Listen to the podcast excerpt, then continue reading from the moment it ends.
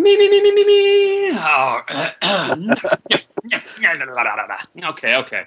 All right, Chris, you can go ahead and hit the record button. All right, are you gonna in three, two, one, and we're live. Fantastic. All right, welcome to today's contagious quarantine episode of Talking Rock in Basement.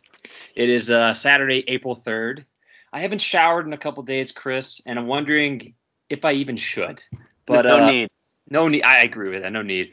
But how you been, Chris? Otherwise, Oh, I've been good. Uh, I've been. My buddy talked ta- uh, taught me about curbside pickup the other day, oh, so I've been taking advantage of that. Um, I of course thought he meant prostitution, so Yes. I uh, as did I.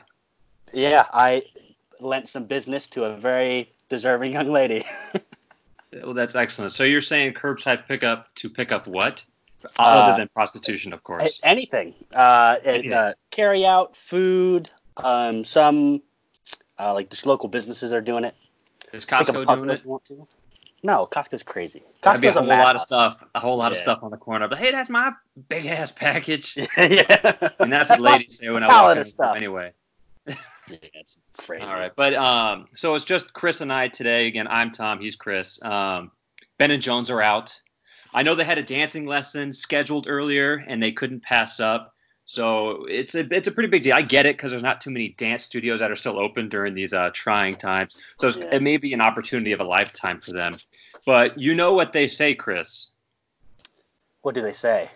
They say you know it takes two to tango. Oh, so it might my. be tango lessons, and they I don't know if they're going together. It's not exactly my prerogative, but they're busy. That they're out doing their thing, and I can't blame them for it. We'll see. We will see. But we sounded a little bit different today, um, similar to our mini episode we recorded just a couple days ago. Um, if you guys haven't checked that out, you can check it out on Spotify, SoundCloud, Apple Podcasts, wherever. But we just did a little uh, 20 minute episode, kind of update how we're all doing in these quarantine times uh, and just bored out of our minds. So we decided to do a little mini episode. Um, but we're recording this episode on Skype again. So we're all in our respected um, homes. I, I'm in my living Mhm. room. Chris is in his bedroom. I know Chris is actually uh, preparing for a cam girl shoot later. So I think Gotta make money. Gotta make money somehow. right. I mean, it's, it's better than uh, filing for unemployment. Yeah, right. But luckily, I'm right next to my kitchen for so there's uh, easy accessibility to snacks and especially the cold beverages. That's what we're all Most importantly. most important. I know a lot of people like the silver bullet. I don't have one currently by my side. I got a, a warm glass of water to uh, ease the Ooh. vocal cords. Tom's favorite. yeah. Okay. Look, um, But uh I know there's always like a word of words of the year. I don't know if you're familiar with this, Chris. Like I, I think a couple years ago, the word of the year was like selfie. I am aware of what you were talking about. So um, I know we're only uh, three months into 2020, and it's been a ride, a roller coaster ride thus far. Um, what do you think the word of the year is going to be this year, Chris? Ooh, that's a good one. Uh, my guess would probably be quarantine. That's that's the top of my list as well. Yeah. Um, I was thinking uh, if we can do social distancing, maybe that'd be a good Yeah. phrase, or maybe alone, or yeah. depressed. Or lonely. Yeah, lonely. That's uh, bored, or maybe this is the last one. I think maybe tiger. Oh yeah. I don't know. Whatever What about trends. what about what about Carol Baskins? Uh, that no, I don't think so. I, don't, I, don't, I think I'll shoot that one down, Chris. Um, but again, we've uh, taken a couple couple weeks off, minus the mini episode we did. Um, so we took a break last week, and now we're all rested up, and we're we've never been more excited to give you another subpar installment of Talkin' Rock in the Basement. So we hope you guys are ready. Yeah, we we're gonna do what we can, um, but we're gonna start out with some fan mail as as usual. Um, this one comes from Heatwall uh, so from Ohio. Letter came in, right? Yeah. There we Oh, go. Just Good old came Pony. Express. Yeah, the Pony Express dropped the letter from we said Heatwall. Heatwall from Ohio. He's never written to us before, has he? I don't believe so. No, first timer. Good first timer.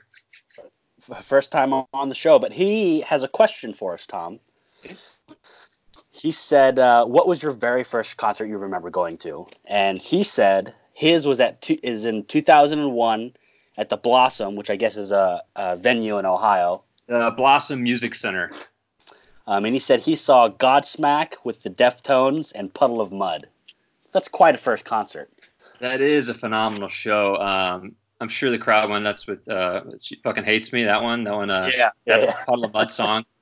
Um, I love the name Puddle of Mudd. It's nothing better than that. So Yeah, Godsmack, I would love cool. to see Godsmack. They're definitely a good, uh, good show to see. So Yeah. that's really great from Heatwell. We love hearing from him and giving his own rock and roll experiences. Um, Yeah, so we, hope, we hope to hear from him again. we hope to hear from him again, maybe on a weekly basis. I don't know. We'll see what happens. Only time will tell. Um, but my first concert was actually not a rock concert. It was a country concert, and it was actually Kenny Chesney. But we went there because Zac Brown Band opened for Kenny Chesney, and actually somebody opened for Kenny, uh, opened for Zac Brown Band, and that was Uncle Kracker. Oh my we- god! we did not make it for Uncle Kracker because this was at FedEx Field, you know, where the Redskins play. And we were Yeah. partying, uh, tailgating outside, having a great time. Uh, I was I was always a big Uncle Kracker fan, but I was the only one. And Jones, you know, if you listen to this previous episodes of this show, um, he is not a fan of Uncle Kracker, so he uh, thwarted that quickly. So we are not going in for Uncle Kracker. Not you know, I obliged. He was, it was first time going to a concert. Jones was showing me the ropes, uh, but we went in there. We well, we stumbled into FedEx Field.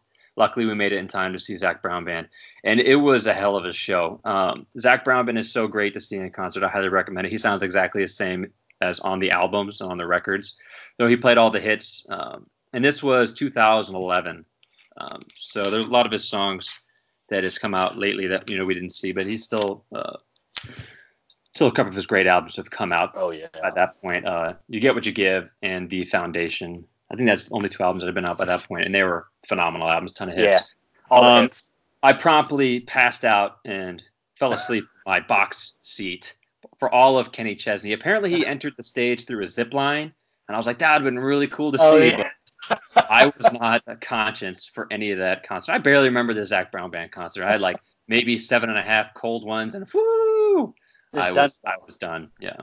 But Chris, what's your uh, what's your first concert? I don't remember when this was, but the first concert I can really remember Too many cold Was ones. was a local band here in Alexandria, Virginia, um, called Virginia Coalition, uh, otherwise known as VACO, um, and they are they're uh, yeah they're from around here. My brother-in-law John went to school with a lot of them. But that was I think the first real concert I went to.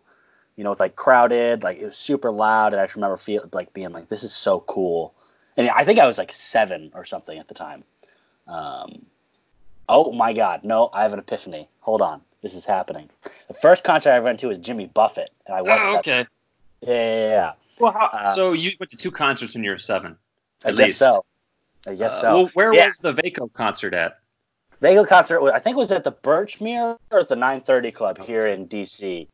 Yeah, it's a great Um, venue. I really want to see go to the Birchmere. That's Alexandria, right? Yeah, Yeah, I really want to go there. We, we talked about Uh, another episode about uh, Mike Campbell, guitarist from Tom Petty and the Heartbreakers, Yeah. performing there, and I really want to go there. But do tell us more about Jimmy Buffett, your uh, true first concert after you. big, uh, big Jimmy Buffett fan. Still am. Um, but yeah, Oh. so we used to have a beach house, and we'd go there all the time. Um, Mm. so I listened. To, Jim- we listened to Jimmy Buffett all the time. Um, but yeah, I, for my, I think it was for my seventh birthday, around there. I think the gift was I was like, I really want to go see Jimmy Buffett. It's a strange seventh birthday present. Yeah. I don't think I had that kind of awareness of the music scene at age seven, other than was- whatever they were singing on Blues Clues. Yeah, right. But um, my dad was like, "That's that would be awesome." I think everyone went. Uh, my brother, me, my cousin Lexi went. I know that. My dad, ta- we tailgated.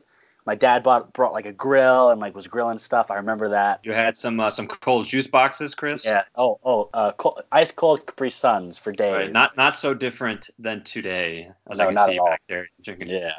nice silver uh, pou- pouches. That's Yeah, silver pouches but, uh, Capri Suns. But yeah, Mom I, never I. I can't remember what the venue was, but I remember vividly. Like that was like, yeah, yeah, ooh, nuts. Maybe like I- a Jiffy Lube Live or something like that. Something- It's got to be May outdoor. Yeah, it may have been. It was definitely outdoors. Excellent. Well, that's great. That is really great, Chris. Um, yeah, that, that was my first concert. Uh, if somebody wants to end up on next week's episode, how can they do that, Chris? Uh, so we are on Facebook if you want to send us a message there at facebook.com slash talkin' rock in the basement. And we also have an email, talkinrockbasement at gmail.com. Um, so yeah, shoot us shoot us an email, folks. Get Right, featured want- on the next episode. That's right. We we want you. We're not we're not worried about having too many uh, questions in our fan mail segment. We're not worried about that. We want to hear from the people, and it's if you guys are listening, it's better to hear what you guys want to talk about or what we want to talk about for you guys want to hear. You know, back and forth, Yeah. get my words all jumbled. Uh, then it makes the show that much easier for us. We don't want to do that. We don't want to do the prep work. Okay, you No, guys should do the prep work. No, that's what uh. So we appreciate the uh, the letter sent from the Pony Express by uh, Heatwall. We appreciate it. But today on the episode, we're going to talk about rock and roll stars and musicians appearing in cameos and guest spots in like movies and like also TV shows. So for like when you're watching a show and all of a sudden you see just like a random rock star and go, "Wait, is that you know who's that Yeah. guy?" That's what we're talking about today. So kind of an example of that is um like the rock and roll cameos in Wayne's World, such as you see Alice Cooper in uh, Wayne's World one and Aerosmith and Wayne's World two, also the first Wayne's World. Um, and we've definitely talked about that on other episodes. We go in uh, go in depth about Wayne's World a lot as I stare at my Wayne's World poster. It's a, Right it's a fan favorite. Uh, but one cameo not so noticeable in Wayne's World is Meatloaf. You guys are familiar with the uh, singer Meatloaf. I loved I love Yeah. the title of his name. but he's actually working at the door in front of the heavy metal bar uh, that Wayne and Garth frequent. That's called the Gasworks, and he lets us know about the shitty Beatles and how much they suck and how it's not just a clever name. I love they also talk about the Jolly Green Giants and then Crucial Taunt, who of course wails, uh, who wails, wails, and they were finishing up their show as uh, Wayne and Garth entered the scene and saw yeah. beautiful, babelicious Cassandra. Oh, But also, whenever I think of cameo, of cameos in movies and TV shows, I immediately think of like these animated shows that have been on Yeah. forever, such as like The Simpsons, Family Guy, and King of Hill. They have all kinds of guest spots. So we're going to mention. Um, I know I have. I'm going to talk about The Simpsons. We're going to talk about Jimmy Buffett a little bit. Um, we got a, a decent amount of cameos that have happened in all kinds of movies that we love, and hopefully you guys are interested in that you love as well. indeed we do. Yeah, hopefully, hope you like it. No, fuck him, Chris. um, but so the first one I have uh, is ZZ Top, um, and they are in Back to the Future Three. Um, and I forgot that there are so many Back to the Futures. Uh, but they appear Cameos, when, yeah. yeah, when Marty and Doc are trapped in 1885, and they're in like a western um, kind of set. Uh, and they they played so they played an acoustic version of their song Double Back, hmm which then uh, pl- plays again the original version during the credits. Um, but it was funny. I was re- reading an interview and they said uh, a lot of the crew on set thought that they were just regular extras because they, you Mhm. know, they with the beards and stuff. They fit the profile of just kind of a, a westerner in 1885. Yeah. Um, but the director Robert Zemeckis was a huge ZZ Top fan and, and sent their manager an email, and they they happily obliged and came over, and um, it's really funny, especially when you know like when you figure out and realize who they are. It's a very funny scene because they're super goofy while they're playing like uh, uh, their instruments. Um, and he said in between takes they would sit down and just jam with the local musicians, which was pretty cool. Yeah, that's super cool. So I haven't seen Back to the Future 3 in a while, and we're actually uh, going to talk about another cameo that's in Back to the Future 2 and 3 here in just a little bit. Um, but I need to watch it again because I don't know if I ever noticed that it was ZZ Top. Granted, I don't. I couldn't tell you the last time I watched Back to the Future 3, and it's one of my favorite. uh, The first Back to the Future is my favorite. Yeah, Um, then it goes 3 and then 2. But I can give them all a rewatch and give it, you know, kind of a new rating, and maybe that'll uh, adjust. But yeah, I love the West. I love Western movies. So Back to the Future yeah. in the West. Uh, Yeah, when they when- yeah they, they spin their guitars and he spins the drum and then they start playing again. It's just so ridiculous. It's just no, that's super funny. even even more embarrassing that I didn't notice at the time because yeah. Yeah, I mean Um, but yeah, no, it's Top it's great. it's it's just super funny because like you know ZZ Top when you look at them, they're not. Eh, they kind of look pretty intimidating with the beards and like the glasses and the hats and stuff. Mm. But they said they were just they're just like so fun to work with and super easy to work with and like just like good people. oh no, they're the best. Uh, if you watch that uh, the documentary on Netflix, that, Yeah, that I gotta little check band it out. Texas, you gotta check it out. How cool they are! Like they are a band. Like Yeah. anybody has a choice to be in like a rock band and have a fun time, like well, I want one wish. You want to be in ZZ Top because those Yeah. dudes, like they all, there was not a second of drama in that Yeah. documentary. Just like I thought some drama was gonna happen, like when they talked about their manager. But then he was like, he was the greatest guy. Yeah. Like he, they talked about how much they missed him because he died, you know, a few years ago. So yeah, it's a phenomenal documentary. Uh, we talked about that on a couple episodes back, but you Yeah. can't, I can't recommend enough. There's so much people have all the time in the world right now, quarantine. So that's you check take it out. finish watching about tigers and you finish watching all these new stand-up specials watch the ZZ Top documentary if you haven't already It's a good one.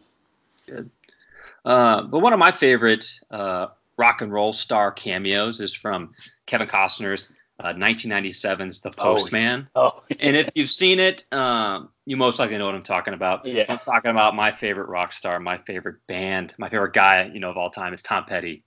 Um, so this movie came out in 97. It was a year after the release of Tom Petty's soundtrack on the movie She's the One. Um, and the most notable single from that album is Walls, which Yeah. is a really great song. It's very underrated. Um, and if you haven't listened to it before, I highly recommend it. If you're looking for new music or even just old music that's new to you and it's just so good. It, again, the single is called Walls and it's off Yeah. the She's the One album. And it was a movie that came out in 96. I think Jennifer Aniston's in it. Um, that the the whole that whole soundtrack is really good. it is it, the The whole whole yeah the whole soundtrack is really good. Um, and we still need to see that movie, Chris. I We only want to see it just because with Tom Petty is connected to it. Yeah, Uh, but it hasn't been on Netflix or anything, and I'm not really gonna go out of my way to purchase it. go to the go to the nearest blockbuster. Yeah, uh, where's that at? Like Oregon? I think I they have. think It's so. like it's a yeah, museum. It's like, hey, look, we still got this. I'm sure it's closed now. Corona probably get that another one. Coronavirus Oh, 100 percent.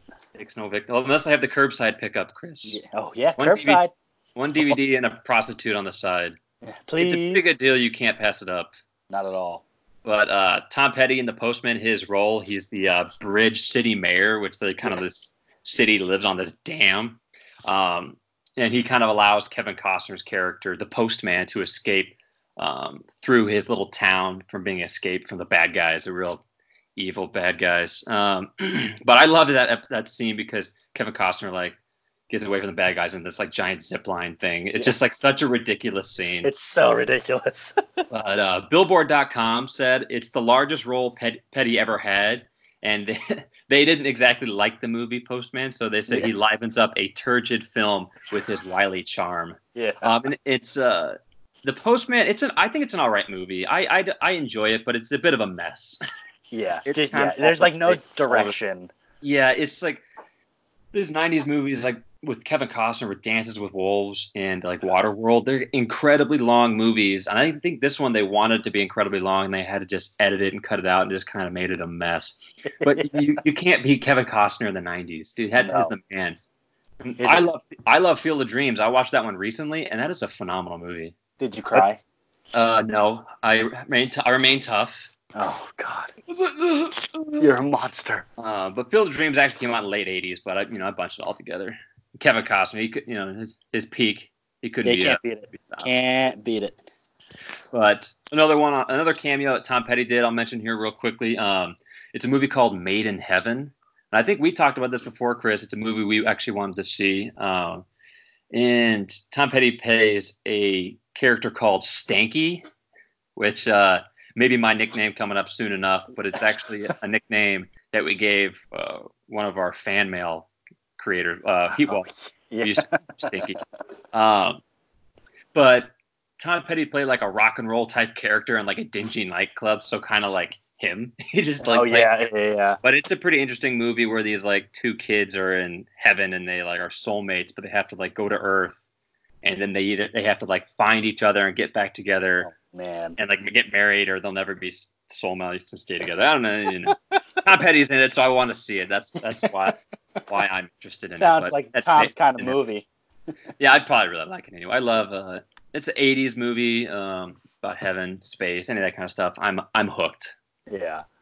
Um, my next one is uh, from the movie Walk Hard, uh, the Dewey Cox story. Came out in 2007. Um, and it is Jack White. Um, and Tom, both of us, both Tom and I love this movie. It's so funny, but Tom didn't even realize that Jack White was in this. I didn't it's a great standalone movie, even though it's a parody of Walk the Line. Yeah. I, you don't have to have seen Walk the Line to appreciate Walk Hard. That's how great of a movie it is. but uh, Jack White plays Elvis. Um, Yeah. And the story behind it was John C. Reilly. So uh, he said, um, It's my favorite era of Elvis, around 56. And when John sent me the script, I laughed out loud the whole way through. It's a parody of musical biopics, and John C. Reilly plays this made up character who goes through these different periods. And at one point, he plays on a bill with Elvis Presley. And his, it, he's only in it for like a minute and a half, two minutes. It is so funny.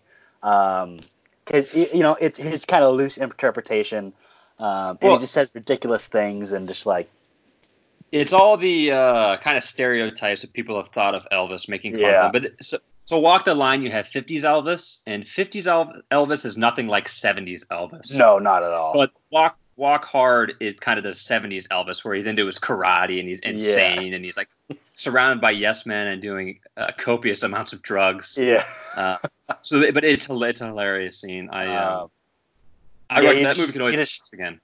Yeah. He uh, refers to himself as the king a lot, and he's like, he was just like, I do my karate, and only two people know how to two kinds of people: the Chinese and the king, and I'm the king. It's just so ridiculous. And then he like goes into like the his like his like mumble in like the hum hum hum hum hum. and John C. Reilly's like, what what? He's like, "Um, uh, uh, uh." he's like, I, I don't understand what you're saying, man.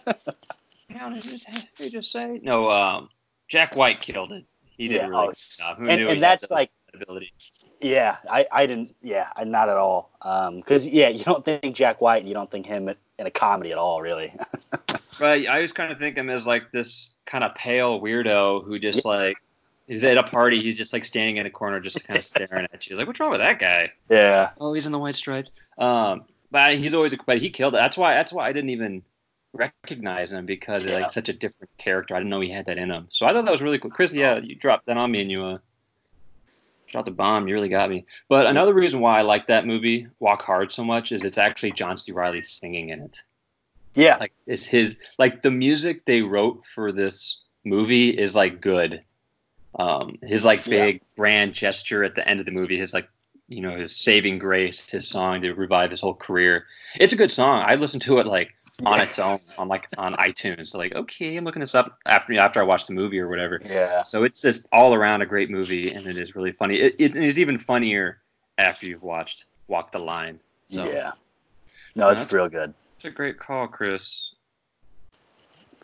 Um, the next uh, one we're going to talk about, we're I'm I'm lost right now. Okay, I found my notes. I what's new, Tom?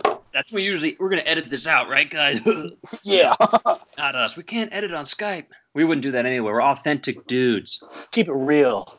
Well, we mentioned this earlier. Um, the show that's kind of the most notorious for their cameos, especially like rock stars and celebrities, random musicians. But I'm talking about The Simpsons, man. Uh, the Mhm. Simpsons have kind of lost their edge. They're in like season 30. They should have been canceled like 15 years ago. uh, but they, they just keep cranking out crap episodes every now and again. Like they air new episodes, usually Sundays, like 8 p.m. They've had that. They lock have that time slot locked for maybe 15, 20 plus years now.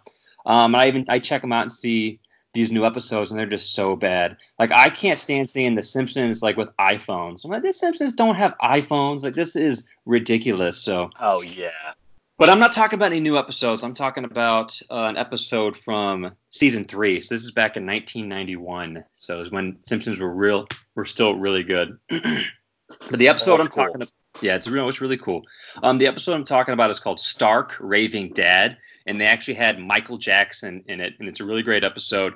The episode's about where uh, Homer, you know, our lead character Homer Mhm. Simpson, goes to the mental institution and meets a man who claims to be Michael Jackson. Now this guy oh uh, is like a big fat uh, white guy, and so Homer has no idea who Michael Jackson is. So he says he's Michael Jackson. He's like, okay, that sounds good. And he's like, the singer. He's like, yeah.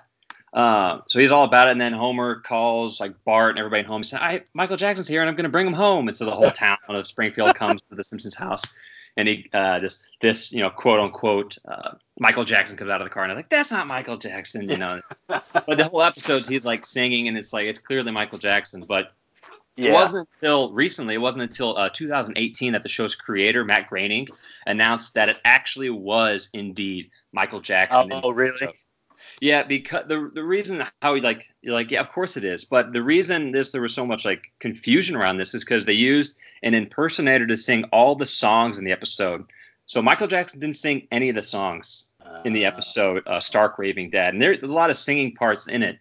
Uh, songs that Michael Jackson created with the creators of The Simpsons, but he didn't sing it. He the reason he did this is because he wanted to make his like family laugh, and it's like Oh, yeah. confuse them, be like, "That's not really me." yeah, I don't know. Like Michael Jackson's a strange dude, so that's. And Yeah. another reason um, the confusion kind of looms is that they actually had, I think it was Hank Azaria, the guy who speaks Apu. Yeah. Uh, he voiced Michael Jackson's like parts throughout the episode. Oh, so really? Jackson, I don't think actually had that much airtime. yeah. The other guy's singing, and they got Simpsons uh, voice actors already doing recordings for him. So I think he was just there, like watch, watching in the background. you know, just I'm glad to be here. That's fun. Um, yeah, because he was uh, was he was in he was in uh, Men in Black too, right?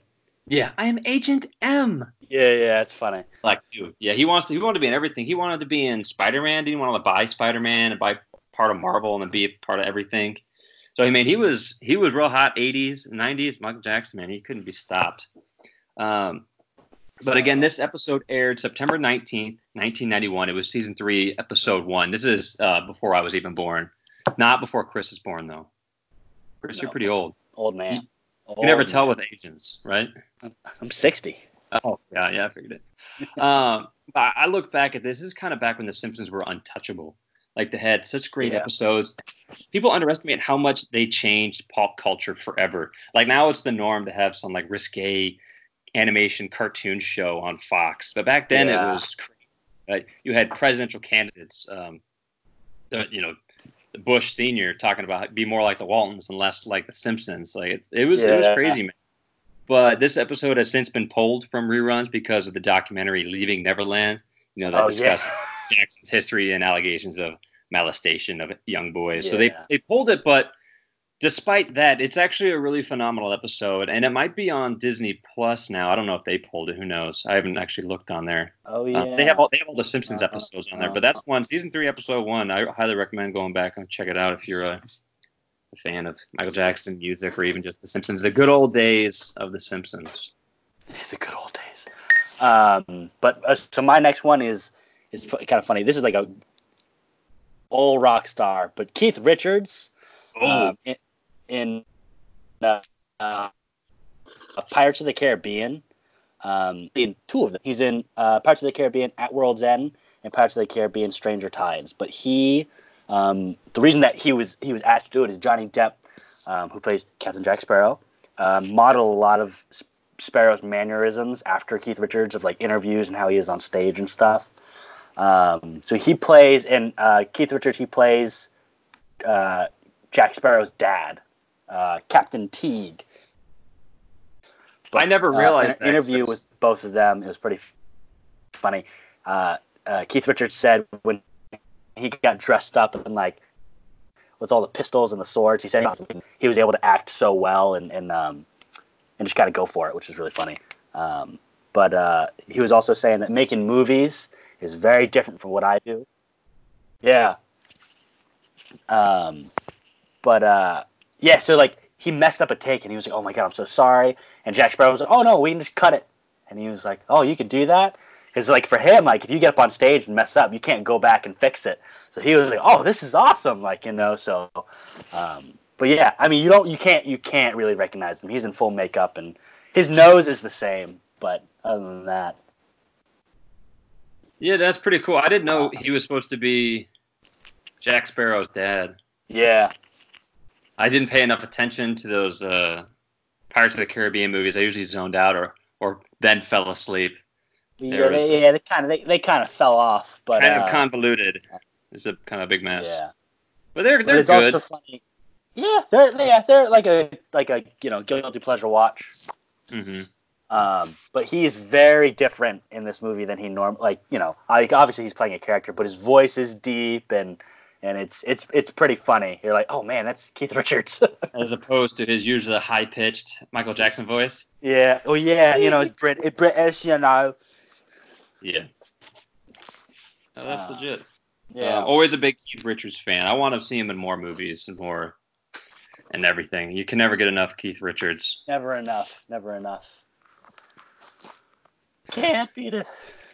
You just can't beat it. Um, so this next guy, he's been in a ton of movies, um, ton of uh, ton of TV shows. Really, um, he's a bassist from one of our favorite bands, the Red Hot Chili Peppers. I'm talking about Michael Peter Balzary, also known as Flea. Oh.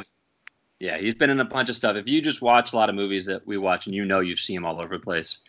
Um, he was in The Big Lebowski. If you didn't notice, he plays one of the nihilists. The guys that he cared about nothing, nothing. Well, cut off your Johnson Lebowski? All those guys. uh, one of the, like the minions in the background with uh, with a group of three German guys, the nihilists. Um, so he's there, and I didn't notice that actually the first time. It took me a couple times to watch the movie to actually realize it was him. So that's really funny. Um, and he and Flea was actually in Back to the Future two and three. Mm. Uh, he played uh, it was a Douglas J Needles. he has a the guy who races uh, Marty McFly at the end of Back to the Future three. That's his most notable role yeah. in the series. Recommended uh, where you know they're at the stoplight and Flea is like revving his engine. Let's go, man! What are you chicken? You know you can't you can't call Marty McFly chicken. That's like that's like cursing somebody's mother to Marty McFly. Um, but luckily, he didn't race him, or he would have crashed in the car, the, the Rolls Royce that was ahead of them. So yeah, we, he got pretty lucky on that one, and I think he learned a valuable lesson. Indeed, he did. It's a lesson, Chris. Uh, don't race Marty McFly. That's right. That's good work, Chris. But um, I felt that that cast of ne- the Needles was like was cast perfectly. Like the role of Needles was cast perfectly. I um, so also like years ago when I watched Back to the Future 3, not realizing it was ZZ Top and not realizing it was Flea. Um, yeah. I felt like that's like, it was like, the, I was like, they cast that role perfectly. That's a dude who looks like his name should be Needles. yeah. Like, yeah, that's a. um, and I love it because he's on, this like look at this old uh, maybe you know mid '80s uh, I suppose probably '85 F-150. Um, but I love he has the guys hanging on the back of the of truck of, of Needles' truck, and you know, you got high guys hanging on the back. They're usually drinking like beers. Yeah. Um, they're all like holding Pepsis. I love Oh, nice cold yeah. sodas. I was like, dude, nobody's doing that. Especially our rowdy group, like Needles, Needles gang. Like they're uh, they're drinking cold ones. They're probably drinking Miller Lites, if you ask me. Oh yeah. Yeah. But Good Flea, Rocky was, Tops. old Rocky Tops, those are good too. You can never go wrong with any uh, cold beverage, Chris. Um, but Flea was also in uh, Fear and Loathing in Las Vegas. Um, and I think this is his funniest cameo to date.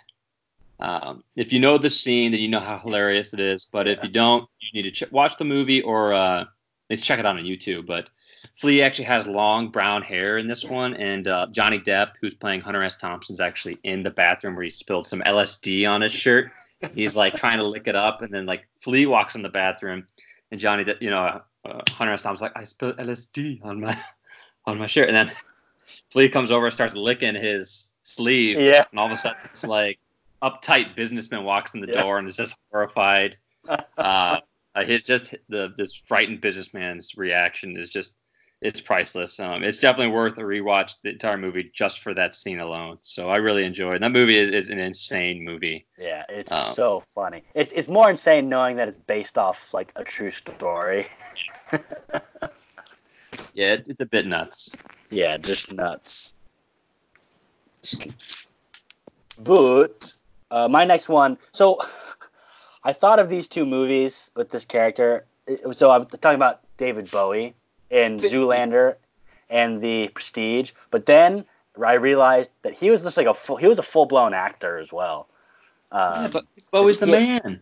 he had Labyrinth, uh, Bisquat, uh, The Hunger, The Man Who Fell from Earth, Twin Peaks, uh, Lazarus. So, like, um, the ones I was looking at were The Prestige, where he plays uh, Nikola Tesla, um, directed by uh, uh, Christopher Nolan with Hugh Jackman and Christian Bale. One of my favorite movies. It's so good. Um, but I think uh, Chris, uh, Christopher Nolan begged Bowie to take the role. Um, he was like, "There's only one person that can play someone as so eccentric as as Tesla, and you have to do it." And we're all glad he did. I have a confession though, Chris. Thomas. I have not seen The Prestige. Oh my God! I think it's on Netflix. I'm really busy with Tiger Kings and uh, I don't know what else is on there. Really- I've been really busy. I've been uh, prepared for a podcast since our fans won't send any fan mail except for super fan number one, our guy out there, Northeastern Ohio. Do you know what it's about? Magic. Well, you're halfway right, I guess. I, I, can't believe you've never spoil seen it, but yeah, it's a good one. Definitely check it out. I'll Um, put it on my is- list. But he is also David Bowie is the only person to portray a real person in that movie. So Christopher Hmm. Nolan wanted it to be you know kind of perfect, but he said he begged and pleaded with David Bowie to take the role, and he finally did. And he said, and he said the aftermath. He said uh, afterward, he said it was perfect. I couldn't. I it was exactly as I imagined. So Well, Christopher Nolan's one of those directors who has his like image of what has to happen. And yeah, he knows he, he can see it where nobody else can. You just gotta trust him. He'll do it, and it turns out to usually be a masterpiece more often than none. Um, and then yeah, Zoolander, which he which uh, where he plays himself. Um, but yeah, I forgot about Labyrinth and all these other movies. Yeah, he was like a full blown actor. Labyrinth. Have you, you've seen Labyrinth, right? I've never seen Labyrinth What either. the heck? Have you seen Bisquat or Bisquite? Bless you. Uh, where he plays. Uh, oh my God, who does he play? I think he plays Andy Warhol in that one. Uh, You know who Andy Warhol is? uh, Campbell's soup. Oh my God. Hi, hey, I'm impressed. Um, thank you. But uh, the Prestige, and if, and if you haven't seen Labyrinth, definitely check it out. Especially you, Tom. Uh, again, really busy. Uh, Disappointed. I gotta clean litter boxes. You know what I do. Take the trash out. Disinfect from coming back from the dumpster. Dropping the load of cat litter. No good. Are they, That's are all they- I do. The box is filling up fast. Really fast, yeah. I've been feeding them a, lo- the kitties a lot. You know, got to keep them well fed. No good. No good. Somebody's got to take care of them. Uh, who's next on your list, Tom? Oh, my turn again, Chris. Uh, I was going to say something to what you said, and I completely forgot. So I'm not. Okay, I'm ready. All right. So this next movie, it's a movie. If you grew up in the '90s, um, it's like a staple that you watched as a kid. Uh, we, I love watching all the p- kind of Peter Pan commercial or commercials, uh, cartoons. I'm sure there were Peter Pan commercials, and I loved them. Um, the cartoons and kind of those like plays that we watched, but this kind of uh, adaptation of the story of Peter Pan is a little bit different. You've never really seen it before. I don't. I'd like to see it again, honestly. But I'm talking about Yeah. Hook. You know, this uh, Robin Williams Hook um, came out in 1992, um, and it had a few rock stars cameo in it. Um, so you had Phil uh, Phil Collins from Genesis, uh, David Crosby from The Byrds, Crosby, Stills and Nash, and you also had Jimmy Buffett. Oh Um, man. so it's you. So uh, watching this movie and rewatching the clips on YouTube, I could clearly tell Phil Collins. Phil Collins played the detective inspector investigating the disappearance of Peter Pan's children, you know, Robin Williams' children, and of course they went to Neverland. We know where they Yeah. went. Uh, but he only has like a little scene that's like less than a minute long, and that's all he has in the movie. But uh, David Crosby and Jimmy Buffett played the like evil henchman to Captain Cook. Yeah. And David Crosby, you can see him multiple times throughout the movie, and like that's David Crosby. But Yeah. Jimmy Buffett, you cannot even tell. Oh yeah. In Is there, like, full, like that's full him. makeup. but- yeah, he just has like a bandana on, and it's like Oh. he doesn't have any facial hair. So like David Crosby has his crazy mustache and his like white, white long hair. yeah. Yeah, but uh, Jimmy Buffett was more covered up too, and it was more like a fight scene trying to fight uh, Robin Williams. Oh yeah. But it, it's pretty cool going back and seeing all these rock stars in this movie. I'm a big fan of the movie Hook uh, and its different take. So I really love that, movie. one. Yeah, that one could definitely use a rewatch for me. You got a lot. Your list is ever growing, Tom. You got a lot on your plate now. Oh, I'm so overwhelmed. um, but uh, so my last one, uh, probably the biggest one, uh, it takes place on the show New Girl, uh, and as soon as I say that, I'm sure everyone knows what I'm talking about. But Prince, Prince's cameo on New Girl, uh, season three, episode 14, um, and the episode is titled Prince. Um, but the story behind that is oh well, to say first, it is my favorite New Girl episode. It is so funny. Um, it's just it's just so funny. It's just a great episode. Um, but the story behind it was Prince's manager emailed Zooey Deschanel, and she thought it was a prank because the email was said, "I'm the manager of the legendary musician Prince." and he would like to be like the letter two and the uh, the number two and the letter B on the show. And she thought it was a, she thought it was a prank, um, but knowing who like she knows, yeah, she found out that it was really him, and uh, that yeah, he was a huge fan and wanted to be on the show. Um, and if you've seen the episode, you know the majority of the episode takes place at Prince's house at, during a, a party that he's throwing. And so they wanted to have like other celebrities kind of cameo as well. And so they got Kris Jenner and uh, Khloe Kardashian. They came in and filled some bits at, during a party scene. And uh, one of someone on Prince's team apparently was like, uh, "Oh, hey, who did you get for the celebrities? I hope it's not a Kardashian." and because uh, apparently he was not a fan. But Zooey said uh, her and um, Max Greenfield were running lines, and a PA runs into the room and says, "Give me your sheets." Or your scripts and your call sheets to have all the cast on. And she takes them and she runs back outside and Zooey said she walked outside and she's throwing them all into like a fire, like a huge bonfire. All call sheets, all slides, all scripts to get rid of any evidence that the Kardashians were there. so, did the Kardashians end up in the episode? No, no, they no, they cut everything with the Kardashians. Well, I knew I liked Prince, and we like Prince even more now because of that. Dude, Prince is our guy, man. Yeah, I hope it's not a Kardashian. They're like, oh shit. Like um, everybody's face, it's really hot. Yeah, but um, but yeah, you yeah, if Prince is a fan of your show, you do everything you can to make sure Prince is happy. Like, I like I like your show. Can I be on it? Yeah, but that episode, um, the views. Uh, so an average uh, New Girl episode would get around three to four million. That episode got 26 million views. Hey man, Prince brings them in. His yeah. Super Bowl halftime show was phenomenal. He knows anything he One does. Yeah, is just so cool. Um, yeah, I gotta watch Purple Rain on Netflix, but uh, put that on the I, list. I need to watch that still as well. My list is getting long just from this episode alone of movies to watch. It's very uh, it's very frightening, really. Get to uh, it, Tom. I did watch that Prince episode back when it aired, so they got me. I was a part of one of the 23 million that you just mentioned. one of the, just a statistic, Chris. You're just a um, number, and that's all you'll yeah. ever be. Yeah, it's it's the truth. It's all we are. Um, but I really enjoyed that episode, and I was like, "This is insane that Prince is on this show." Because Prince, like, I always loved when I would watch like a Vikings game, like a Vikings home game, and they would sh- uh, pan the camera over to Prince sitting in his box, like, yeah, like he's like sitting with his back straight, like motionless, just like watching the game. Like, hmm. I'm mildly amused by this. I, yeah, I love yeah. it. That's something I always will definitely miss from football after he passed. Um, yeah, as you know, he was a huge Vikings fan. No, Prince was just the best, hands down. Just like yeah. in every aspect of, of the world. can't get enough. Same with David Bowie, man. Yeah, uh, true. Heartbreaking, man. But so we're talking kind of the same stuff, David Bowie, Prince. But I'm gonna talk about ZZ Top as well, as Chris mentioned earlier. Uh, I'm talking specifically the bassist of ZZ Top, Dusty Hill, our guy, the man. Um, he was actually on an episode of King of the Hill as himself. And if you know anything about King of the Hill, the the main family, the main character's name is Hank Hill. So when Dusty Hill was actually because he was a fan of King of the Hill and he was watching, he was like, "It'd be really funny if I could do a cameo on this show and play like a relative to Hank Hill." Oh yeah.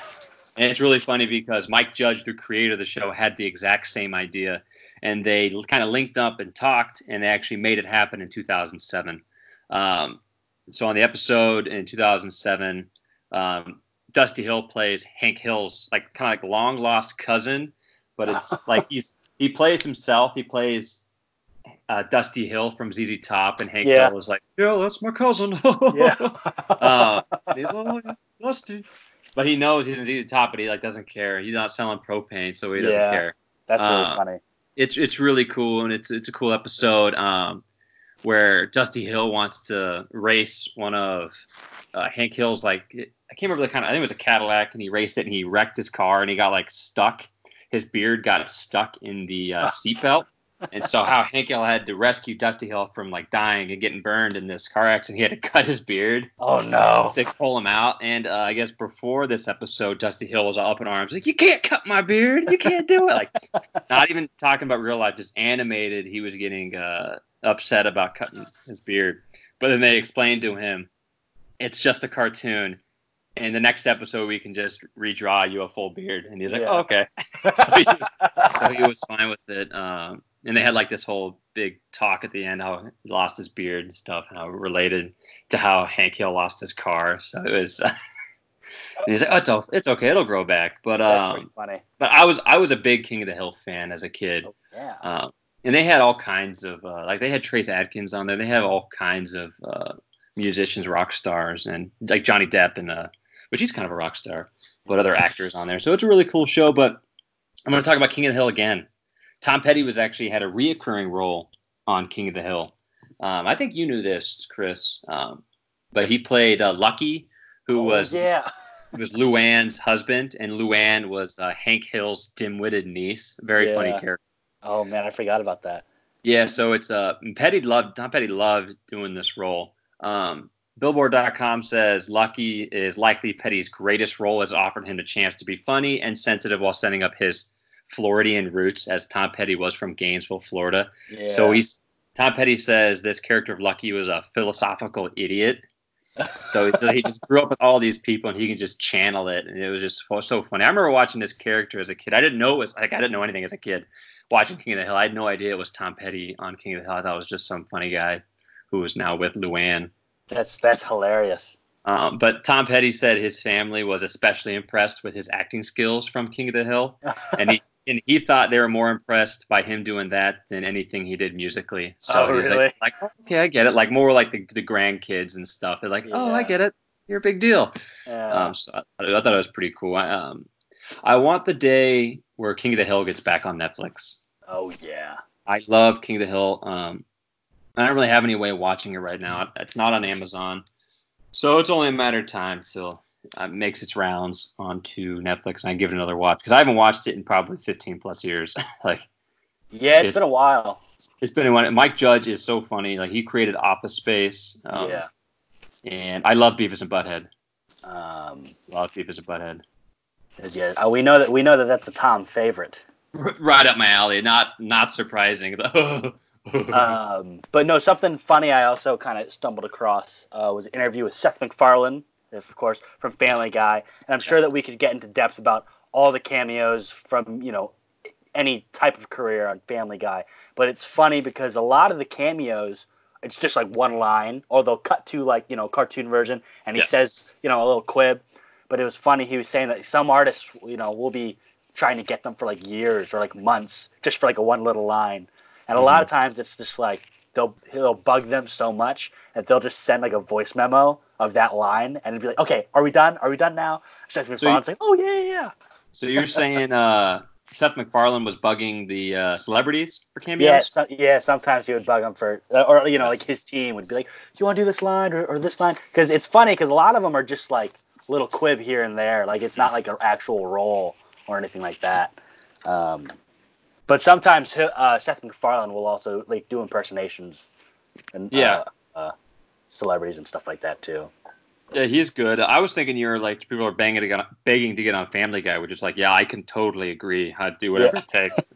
Make fun of me on Family Guy, please. We'll get on Yeah. there one day, Tom. yeah, I don't think it should be on the air anymore. Uh, it's kind of like The Simpsons now. It's not. It's not as good as it used to be. They, uh, yeah, they ran through what they ran through. Yeah, it's a, it's great. They had a lot of great jokes. Um, last movie, last uh, cameo. I'm going to talk about um, about the movie Airheads. You know, I'm a big fan of this one. Um, Big one. I love to display the DVD case of Airheads on my mantle. Well, if I had a mantle, it would be there. Right now, it just sits in front of my TV just to show off, like, hey, I own I own Airheads. It's kind of a big deal. Um, but it, it it's a significant cameo for me. I, I think it's a phenomenal movie. This movie has uh, radio and rock and roll, so I couldn't ask for anything more in life. But our main character, Brendan Fraser, who is goes by Chaz, uh, he uh, meant or asked a trick question to the like the quote unquote supposed to be the studio exec to help these guys get a record deal, and they ask him who would win in a fight, Lemmy or God, and he's like, uh, Lemmy. And he's like, trick question, uh, uh, trick question. Lemmy is God. Yeah. Steve Buscemi. So I love that part. And then uh, a few moments later, they show Lemmy um, in the crowd outside of the radio station, like yeah. hooting and hollering, you know, for this uh, band or these guys taking over the radio station. So love Lemmy. Um, he's the man. So I love seeing him. Yeah, that movie is so funny. Airheads is great.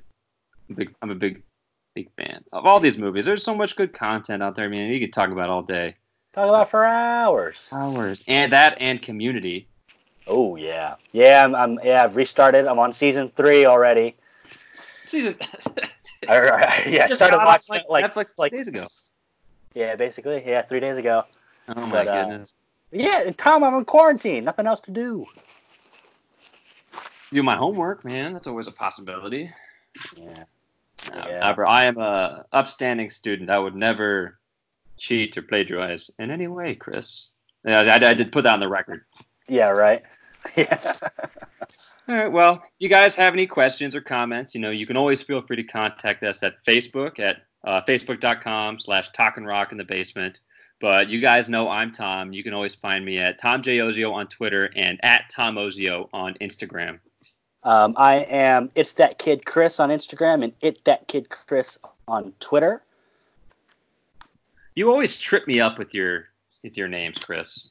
Well, yeah, I know. It sounds like you're stuttering, and I'm not saying to change it, but I'm. Uh, I may think of something. Who knows? I'll surprise you. something with 69 in it. I think that would be appropriate for you. Tom's best friend, sixty nine. Yes. I'm- Okay. I uh, second that. But we appreciate you guys listening to this crazy Skype episode. I think there was some uh, troubleshooting times where Chris was skipping out, but hopefully you guys are able to work past him. But we appreciate you listening to Talk and Rock in the Basement, and we'll see you guys next time.